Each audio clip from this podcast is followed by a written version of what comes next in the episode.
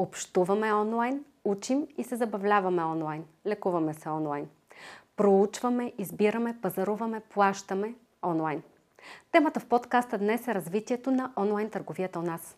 По данни от 2022 година, интернет пазарът на стоки и услуги в България отчита ръст от 30% спрямо предходната година и е достигнал обем от над 1,6 милиарда евро. Според националната статистика, около 40% от българите над 16 години пазаруват онлайн, като броят им се е удвоил за последните 4 години. Жените пазаруват през интернет повече от мъжете. Вероятно извън интернет също. В същото време едва 15% от българските компании продават стоки и услуги онлайн, а анализаторите прогнозират огромен потенциал за растеж на сектора във всички потребителски сегменти. Какви са характеристиките на българския потребител? Какво е важно за един успешен онлайн магазин и кои са тенденциите в електронната търговия, които променят играта? За това ще говорим след малко с Никола Илчев, основател на e-commerce Academy. Здравейте и добре е дошъл. Привет, много ми е драго да съм тук в това прекрасно студио. Благодаря и аз. Споменах някои основни статистики в началото, но нека да задълбаем повече как изглежда българския пазар на електронна търговия и българския потребител. Ако мога с една дума да кажа, чудесно изглежда. На фона на всичко, което се случва в света и около нас, разбира се, защото България е в така центъра на една, един регион, който е много бързо развиващ се в момента, Българската електронна търговия се развива с много добри темпове, особено след COVID периода, в който дигиталната култура на потребителите изключително много се повиши. Всъщност, освен, че се повиши, тя и остана така висока и към настоящия момент всъщност потребителите наистина използват интернет като първа локация, първо място, на което както правят проучване, така и разбира се и пазаруват. Защото това беше е, тенденция, която по много по-различен начин изглеждаше назад във времето, но сега вече е така. Хората търсят в интернет, проучват и след това и купуват в онлайн пространството. Разбира се, това се дължи и на факта, че в България съществуват изключително добри и куриерски услуги, и всякакъв друг тип услуги, допълващи преживяването на, на потребителя в онлайн пространството. И, и по този начин наистина България е на едно много-много добро, високо ниво по отношение на своят e-commerce, електронна търговия и разбира се, потребителя само може да печели от това, защото наистина му се предлагат уникално добри услуги. COVID наистина така провокира бърз растеж на този сектор и развитие. А, кои нови тенденции останаха и се запазиха в потребителското поведение и нови навици на пазаруване и кое отпадна с а, така изключването на изолацията ни? Като отпадане може би няма някакви тенденции, които са, са, така, са напуснали ежедневието на потребителя, но със сигурност няколко тенденции се, се затвърдиха, ако можем така да, да го кажем. На първо място се промениха малко методите на плащане. Ако преди 3-4 години наблюдавахме изключително висок процент на плащанията при доставка, т.е. плащане, така нареченото COD, плащане при получаване на стоката. Наложен платеж. Наложен платеж е в България, да. А, сега този, промен, този процент малко по малко намалява.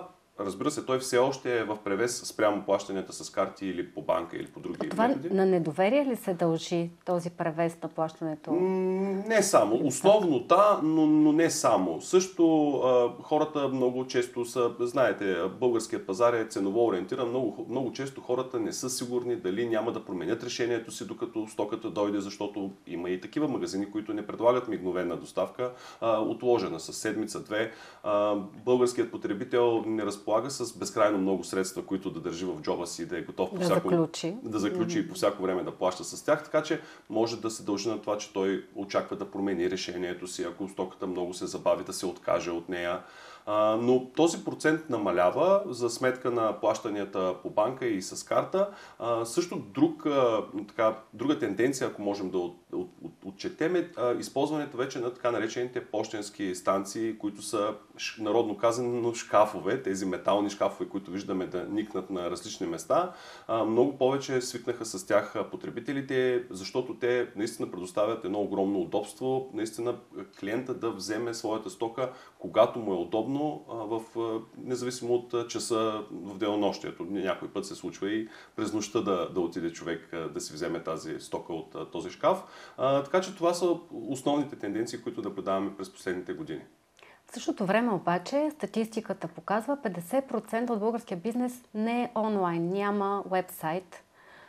На какво се дължи това? Ще се промени ли? Има ли нужда всъщност? Вероятно, първо трябва да, загледа, да се загледаме в това откъде идва тази статистика. Ако се базира на Националният статистически институт, то със сигурност има много компании, които все още са малки, нови, прохождащи. също така в интернет не са и старите, най-старите традиционни компании, тези, които за тях по-силни канали са традиционната търговия или пък така наречения B2B, бизнес to бизнес. Те имат изключително силно развита партньорска мрежа, чрез която продават и, и все още почти нямат нужда да бъдат в онлайн пространството, но а, прави впечатление това, че този процент се променя. Ако а, да кажем, че до преди няколко години само 7, 8, 10% бяха извън а, дигиталното пространство.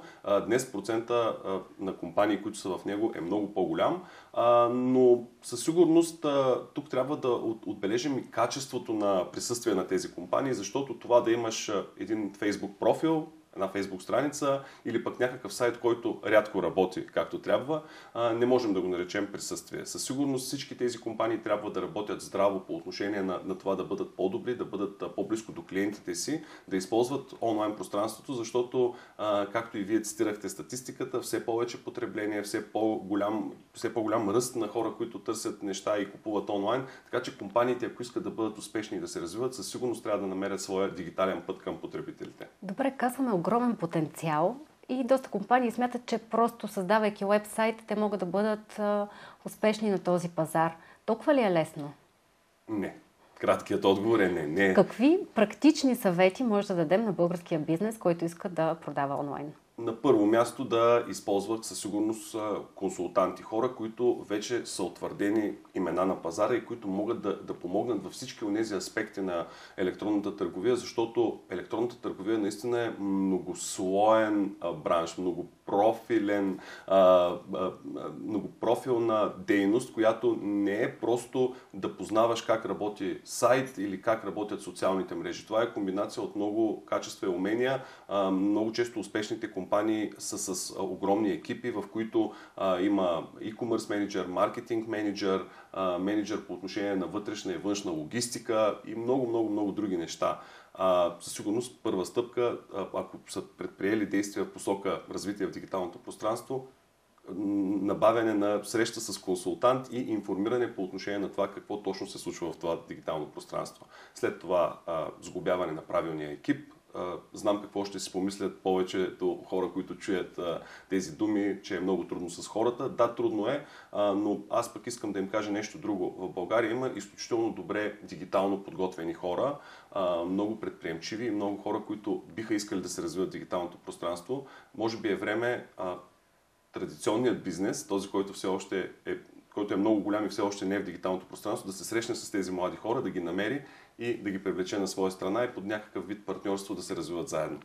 Това, което казвате за големите екипи, за експертите, някак си звучи като малкия бизнес да няма ам, тази добра стартова позиция. Казваме, интернет отваря граници, включително и на държавата, но в същото време трябват ресурси. Хубавото за малкият бизнес и за тези, които са по-малки, е, че те пък разполагат с едно уникално предимство, именно това да са по-гъвкави. И също така те разполагат с, могат да включат в своя арсенал множество услуги, дигитални услуги и тулове, инструменти, които да им помагат за, за тяхното развитие.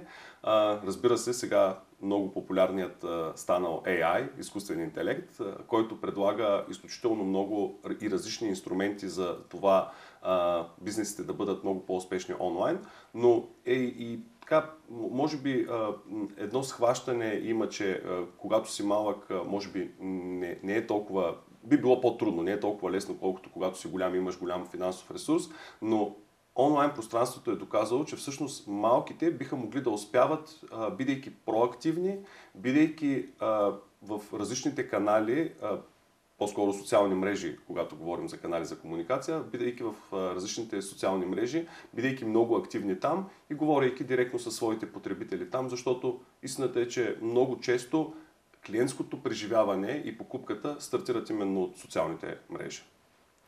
Българския бизнес а, има поглед все пак и към Западна Европа и към външните пазари. Интернет търговията дава доста сериозен достъп и възможности за това. В същото време обаче бранда, произведена в България, може би не се гледа с добро око в а, западните страни.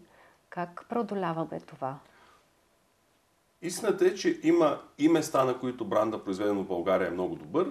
Има и такива, за които наистина не е чак такава добра реклама да нещо да бъде произведено в България. Можем да преодолеем това по много различни начини България и не само в Европейския съюз съществуват множество организации като браншови, като търговски камери, като други търговски дружества, които подпомагат българския бизнес да излезе на европейския пазар и да бъде в контакт с други европейски бизнеси. Истината е, че в Европа съществуват много така наречени marketplace платформи, платформи в които българският бизнес може да пусне своите продукти, да тества буквално кои от тях се продават добре, кои се реализират добре на европейския пазар, след което да заложи на тях. Отново ще се върна на думата консултант и ще кажа, че българския бизнес може да използва и консултанти по отношение на това как да се позиционират по-добре, защото вече има много компании, които продават назад и много хора, които консултират тези компании по отношение на техните опаковки, по отношение на техните въобще промяна на, на, на, и на визията, и на самия продукт. Много често лошата реализация на продукт не се дължи защо, на това, защото продуктът е лош, а защото просто не е правилно ориентиран към съответният пазар. Но истината е, че в България има много хора, които са специалисти и в тази област и биха могли да бъдат в помощ на бизнеса, да го консултират и да му помогнат да излезе той на европейския пазар по един много успешен начин, а не са и малко и примерите за успешни бизнеси на Запад. Кое е по-лесно за българските производители и търговци да създават собствена платформа, с която да продават навън или да използват тези маркетплейс, за които говорите? Категорично като първа стъпка по-лесно е да използват маркетплейс платформите, но в никой случай не трябва да изключват и собственият онлайн сайт, собственият онлайн магазин, тъй като и едното и другото има своите предимства. Когато говорим за Marketplace платформа, разбира се, тя идва с огромният готов трафик, който е на разположение и който е готов да похарчи парите си за различни продукти. Не се налага да развиваме собствен маркетинг, не се налага да инвестираме в реклама, в сложна платформа, която да поддържаме, но пък маркетплейсите имат своите недостатъци. На първо място, разбира се, те вземат много често голям процент от продажната стоеност и намалят печалбата на всеки от търговците. А на второ място, разбира се, големият недостатък е това, че във всеки един момент ние сме застрашени да сбъркаме нещо, да направим някаква грешка, да, да не се съобразим с правилата на платформата и да изхвърчим от нея, да бъдем изгонени тогава вече на помощ и не просто тогава, а успоредно с това трябва да се развива собствен онлайн магазин, който да бъде нашата сигурна, а, нашето сигурно място, място на което правилата са си наши и никой не може да ни, да ни изгони. А, когато говорим, разбира се, за развитие на силен бранд, собственият онлайн магазин е винаги, винаги по, по-добрият вариант, защото в Marketplace платформата ние а, потъваме в множеството от продукти и не можем да бъдем забелязани, докато нашият собствен магазин ни дава възможност да развием собствената си марка, която в даден момент да се превърне в наше конкурентно предимство спрямо всички други продукти, подобни на нашите. Да погледнем малко нашия регион. В началото на пролета организират един много голям балкански форум за електронна търговия. Защо Балканите? Имат ли интерес българските компании към нашите съседи като пазар? Балканите се оказват един много интересен пазар точно в момента. А, не просто, че съседните държави, не, не просто, че ние като български търговци имаме интерес да излезем на съседните пазари, но и обратното въжи с същата сила. С компаниите, държавите около нас имат огромен интерес да бъдат на българския пазар. Не само това, не само балканските държави, но и държави и търговци от Централна Европа, че дори и от Западна. Защо се получава така? А, на първо място знаем добре, че а, вече в България има много търговци от Централна Европа, Полша, Чехия, Унгария, които продават различни стоки. А, като че ли за тях вече Западна Европа е доста претоварена и доста наситена с търговци и единствената възможност те да разширяват бизнеса си и да завладяват нови пазари се оказва Балканския полуостров. Разбира се, за тях са много по-лесни Румъния, България и Гърция, които са част от Европейския съюз и както знаем, бидейки част от тази общност, имаме свободно предвижване на стоки и хора, много по-лесно се прави бизнес и така нататък. Така нататък. Но не по-малко интересни са и Западните Балкани, където в момента вървят процеси по обединяване на тези Балкани, създаване на една мини свободна общност, подобна на Европейския съюз, докато някой ден те също станат част от Европейския съюз. Тази инициатива се казва Отворени Балкани и всъщност вече има много организации, които работят в посока случването на тази инициатива, която ще облегчи наистина много и търговията както на държавите в тази общност, така и на държавите от Европейския съюз с тази общност. България се превръща в така, една земя много, много интересен, отново може би заради географията ни, епицентър на много интересни събития. Тук в следващите месеци и години се очакват да влязат много интересни платформи, както от Гърция, така и от Сърбия и Македония, така и от Турция. Те ще се срещнат с вече утвърдените и доказани платформи на нашия пазар, което според мен ще бъде много интересно и най-печелившото, разбира се, от цялата тази инвазия на компании в България ще бъде потребителя, защото вероятно ще има огромна ценова война, което ще доведе до по-низки цени, по-добри условия за потребителя. А по отношение на това дали българският електронен търговец има интерес да излезе навънка, в държави съседни на нас, да, това въжи с огромна сила, защото... Може би е и по-лесно, отколкото на Запад директния скок. Точно така.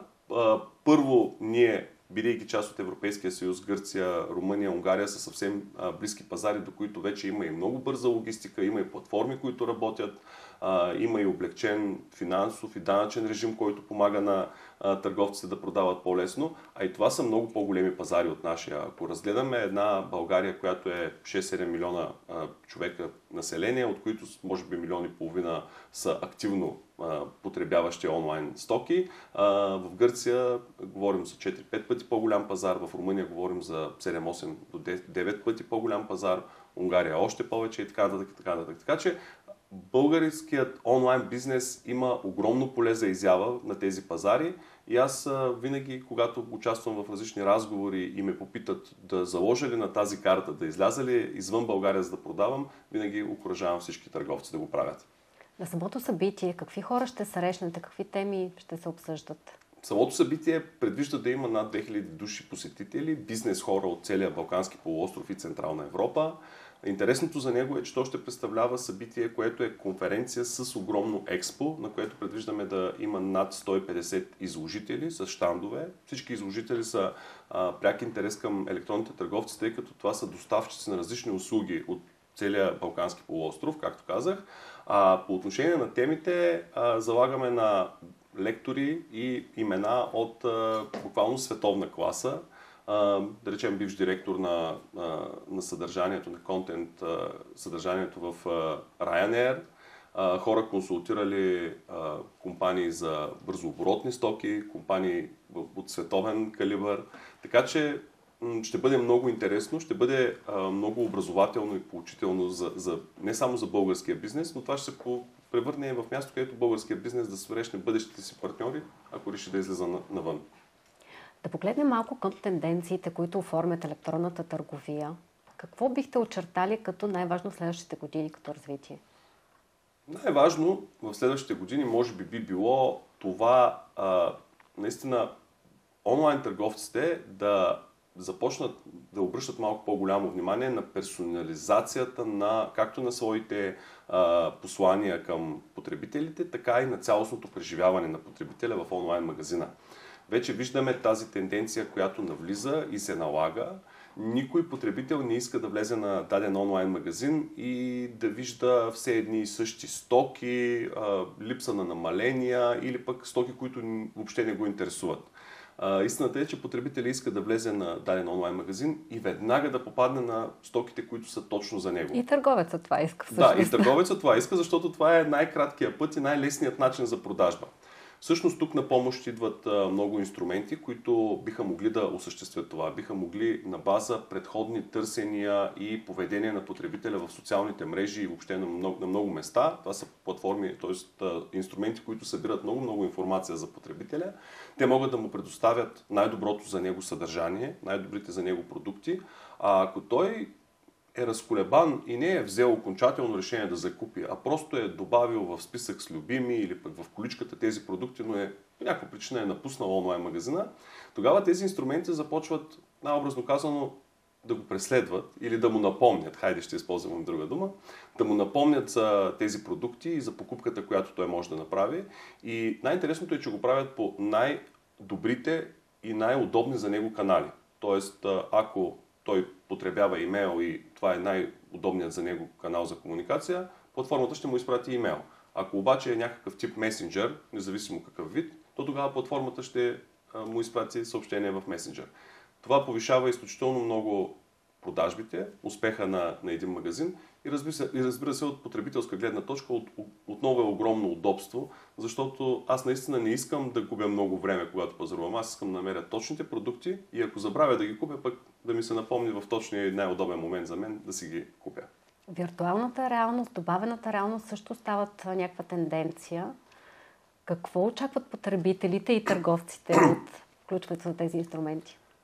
Аз съм скептичен малко по отношение на, на добавената и, а, и други тип такива реалности, защото, честно казано, все още не виждам хора, които да поставят очилата си, да се въртят така малко странно, с странно поведение и да пазаруват по този начин.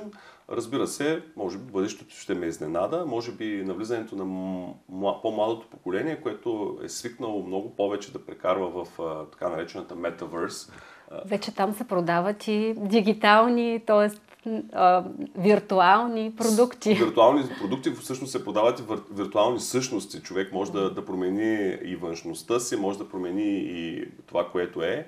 А, но, а, чисто честно казано, виждайки потреблението и начина по който потребителите изобщо се отнасят към електронната търговия, аз лично не виждам това да се случи, особено пък по нашата география, в, нашата, в, нашата, в нашия регион скоро защото това първо предполага да имаме така сериозно оборудване от гледна точка на хардуер. Очила, много добра свързаност, различен друг тип устройства.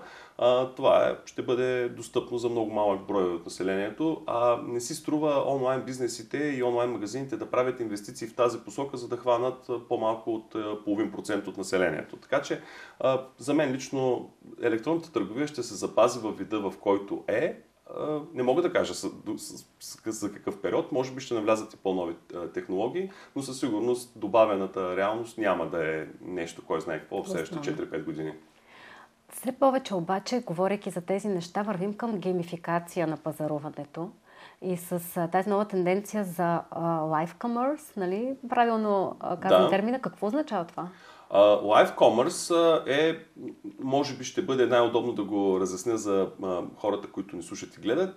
Това е, ако се представим, назад във времето имаше такива телевизионни предавания, в които постоянно се представяха различни продукти. Без телешоп. Без телешоп. Правеше се демонстрация на тези продукти, като разбира се, по някой път и комично. Удряха ги с чук, хвърляха ги насам натам, за да докажат техните качества и здравина. Това представлява лайв шопинг и лайв комърс. Някои хора го наричат social commerce. Нали, той има малко припокриване, има и малко разлика в самите, самата терминология.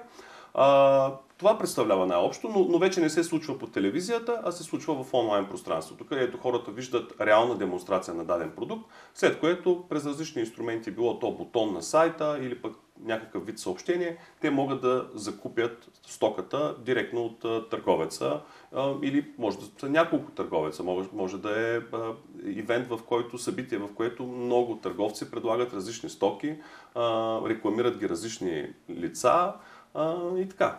Това вероятно означава още по-силно участие и на инфуенсърите в този процес. Да, защото инфуенсърите разчитат на своята потребителска маса, на хората, които ги следват. И оттам, разбира се, брандовете пък превземат от този авторитет и от тези аудитории, за да достигнат до по-голям кръг от хора и да могат да, да, да се рекламират и да покажат продукта си пред много повече хора. Амазон обяви сериозни инвестиции в гласовото търсене, като а, нова технология, свързана с онлайн търговията. Какво мислите за това? Гласовото търсене също наистина много хора залагат на него, виждат а, огромна перспектива в него. А, специално за нашия регион, до момента до който всички гласови асистенти не бъдат а, обучени а, как да работят на български язик, това ще бъде много сложно, защото лично на мен дори ми е много странно, докато водя разговори и искам да използвам този гласов асистент, да трябва да премина на английски. Хората се чудят защо този човек какво му стана, както си, си говорихме нормално на български, изведнъж той преминава на английски.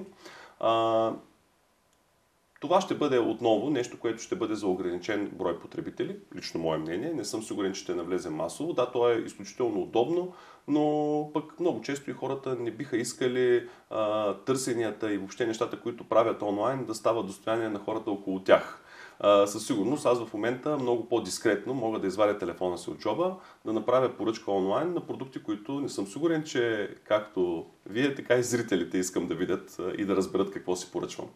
Не мога да кажа категорично какво ще бъде развитието на гласовите услуги. Аз лично в електронната търговия не ги виждам като някакъв много голям потенциал.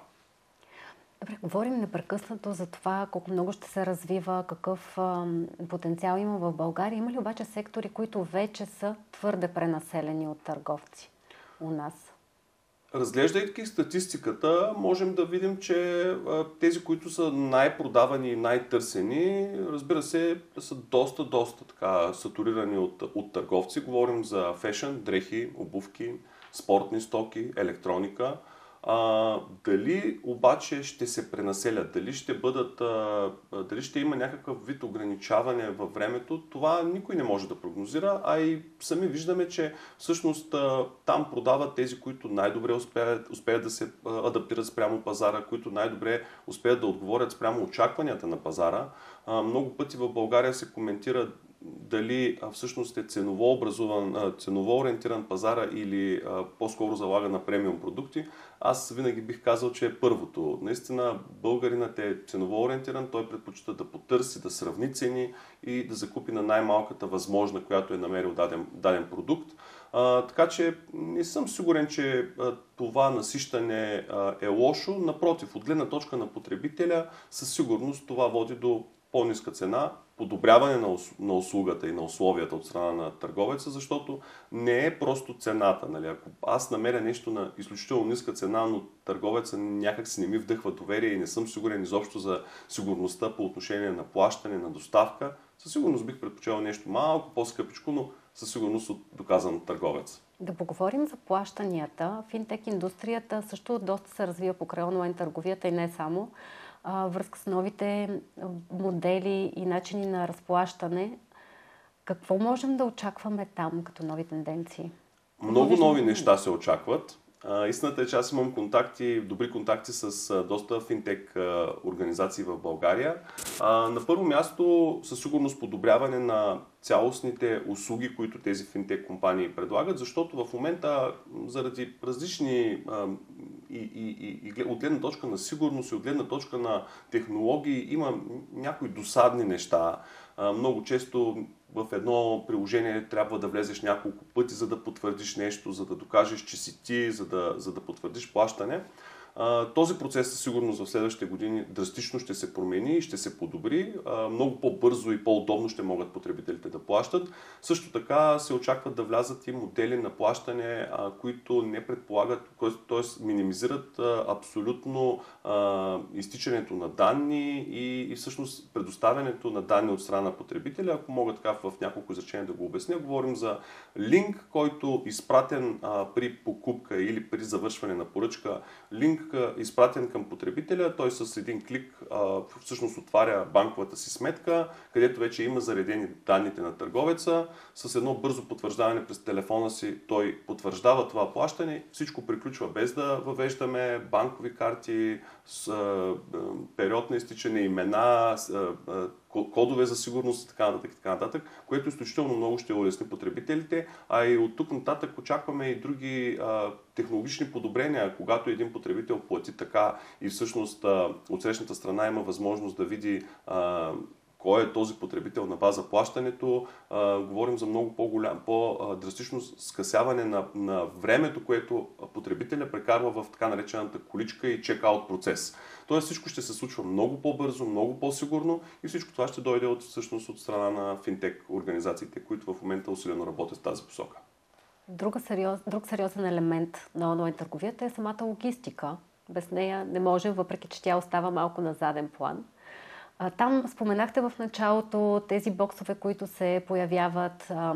Вече се появяват и click and collect схеми mm-hmm. на, на, на пазаруване. Какво е развитието? Две неща бих искал да отбележа във връзка с въпроса. Първото, наистина логистиката, тя не трябва да бъде видима. Наистина тя трябва да се случва а, така в, как да кажа, в, в сянка, в, тя не трябва да бъде а, част от нашия живот, т.е. да я усещаме толкова. Ако я усещаме, значи има проблем. Точно вероятно. така. И ние всъщност се усещаме само на големите кампании, като Черен петък, Коледа, тогава, когато наистина а, е по-чувствителен пазара по отношение на, на сроковете на доставка на важните за нас неща. А, така че, ако наистина не я усещаме, значи тя работи перфектно. Що се отнася до Click and Collect, това всъщност е инструмент за а, онлайн търговците. Инструмент, а, може би Click and Collect да обясним просто с едно изречение. А, това е когато а, потребителят а, поръча нещо, но вместо да бъде доставено с куриер, той избере да бъде а, взето, т.е. той да го вземе самостоятелно от а, търговски обект на, а, на магазина, продавач, на търговеца. Това е инструмент, който позволява на търговеца на първо място да спести малко пари от гледна точка на логистика. Много често търговците използват собствените си физически магазини и като складов ресурс, т.е. много често самият продукт е вече в магазина и не се налага да има вътрешно, вътрешна логистика в, в компанията. Също така спестява пари на потребителя, защото не се налага да му го изпраща с външна организация. Но третият и най-силен инструмент, за който бизнесите ползват Click and Collect а, опцията, е всъщност да поканят клиента да влезе в тяхния търговски обект. Защото тогава вече те могат да му разкажат за себе си, за бранда си. Потребителя може да усети физически как този бизнес функционира, ако разбира се разполага с добри търговци, може да му продаде още малко стока, т.е. да направи така наречения крос или upsell а, и да спечели още малко пари. Но най-важното всъщност е да спечели сърцето на потребителя, като му покаже какво представлява бизнеса, колко добре е, че има добро обслужване, колко много разнообразие от продукти има. Така че това е, това е инструмента и така работи. Изяжда ли онлайн търговията от физическите обекти, от физическото пазаруване и те се превръщат по-скоро като витрина, като маркетинг инструмент или?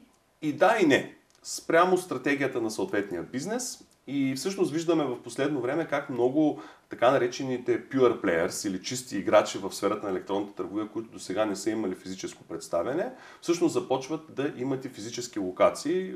На първо място, поради причината, която казах, заради Click and Collect, да, да, да могат да поканят своите клиенти в физическа локация, където клиента да усети истинското присъствие на бранда.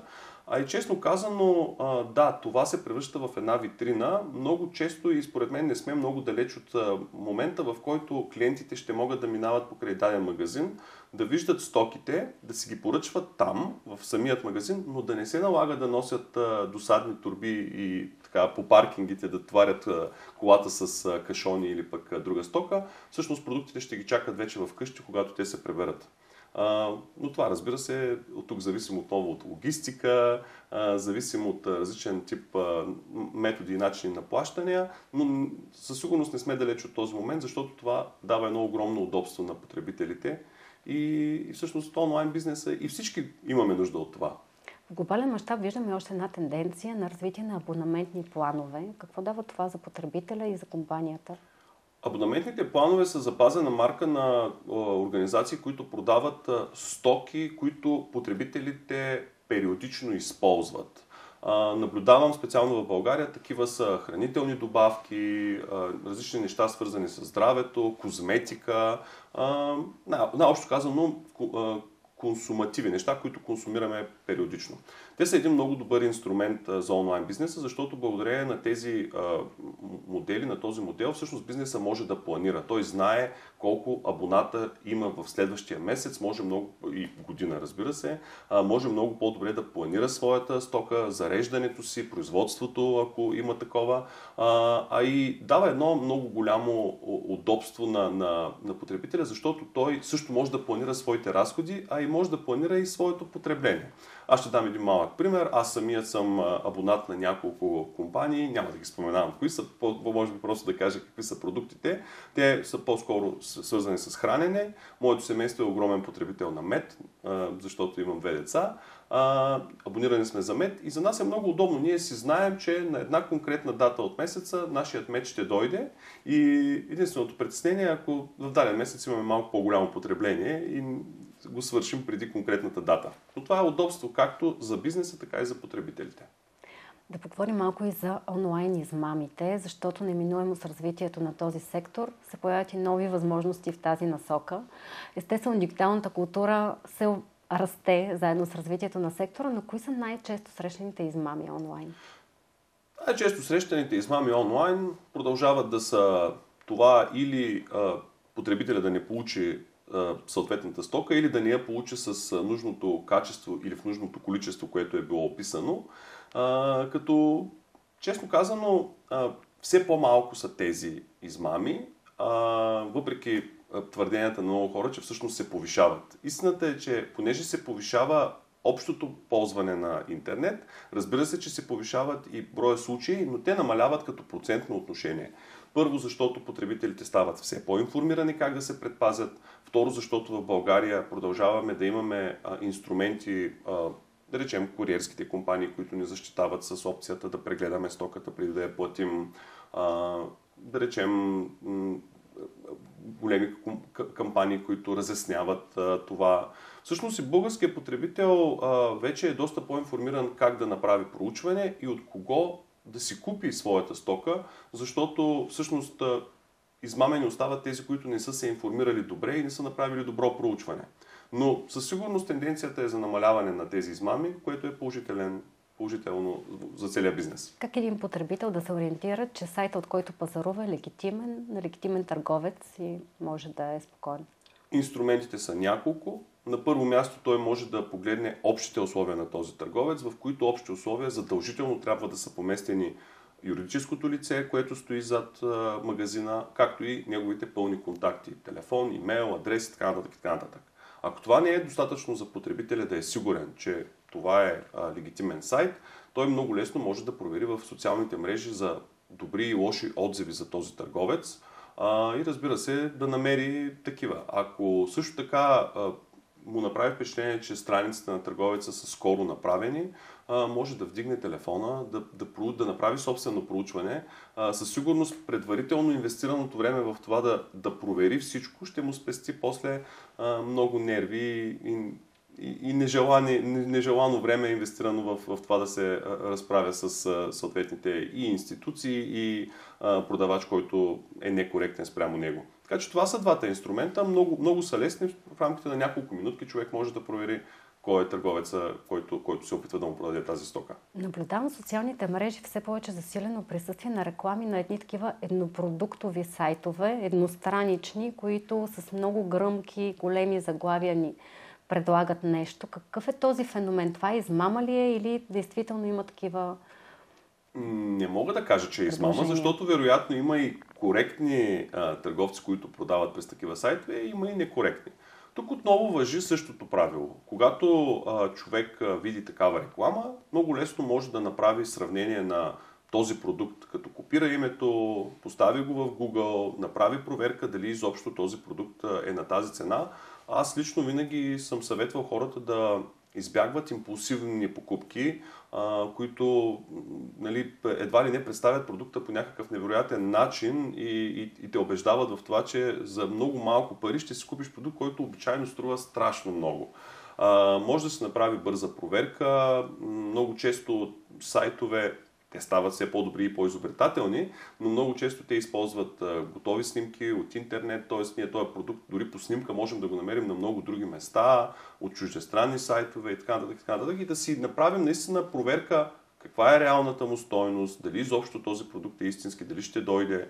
Така че не мога да кажа, че всички от тях са измамни, но със сигурност мога да, да кажа, че хората трябва да направят проверка преди да посегнат импулсивно да купят даден продукт. На финала, къде е България на глобалната карта на електронната търговия и къде можем да бъдем след няколко години?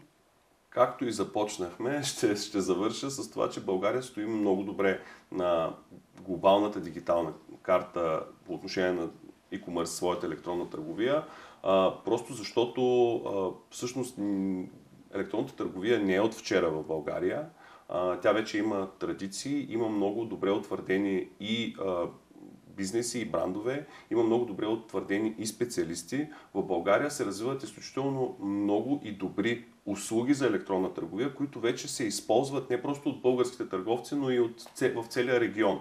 Има компании, които вече а, се предлагат своите услуги на повече от 10-15 пазара, което е изключително показателно, че тук хората знаят какво правят, изключително опитни са, изключително добри са в предоставянето на тези услуги и много хора и компании искат да ги ползват. Така че аз бих приветствал всеки, който все още няма онлайн бизнес, да започне да, да, да проучва възможностите за това как да влезе в дигиталното пространство и да продава своите продукти онлайн, а на тези, които вече продават, бих им казал и бих ги посъветвал да започнат да оглеждат пазарите около нас, защото истината е, че ние дали на късмет, дали заради географското си разположение, дали по други а, причини, които вече изтъкнах, всъщност сме с едно уникално разположение и България може да бъде лидер в електронната търговия, специално тук, когато говорим за търговия на Балканския полуостров. Благодаря много за този разговор. Вие бяхте с какво могат парите и DIRBG.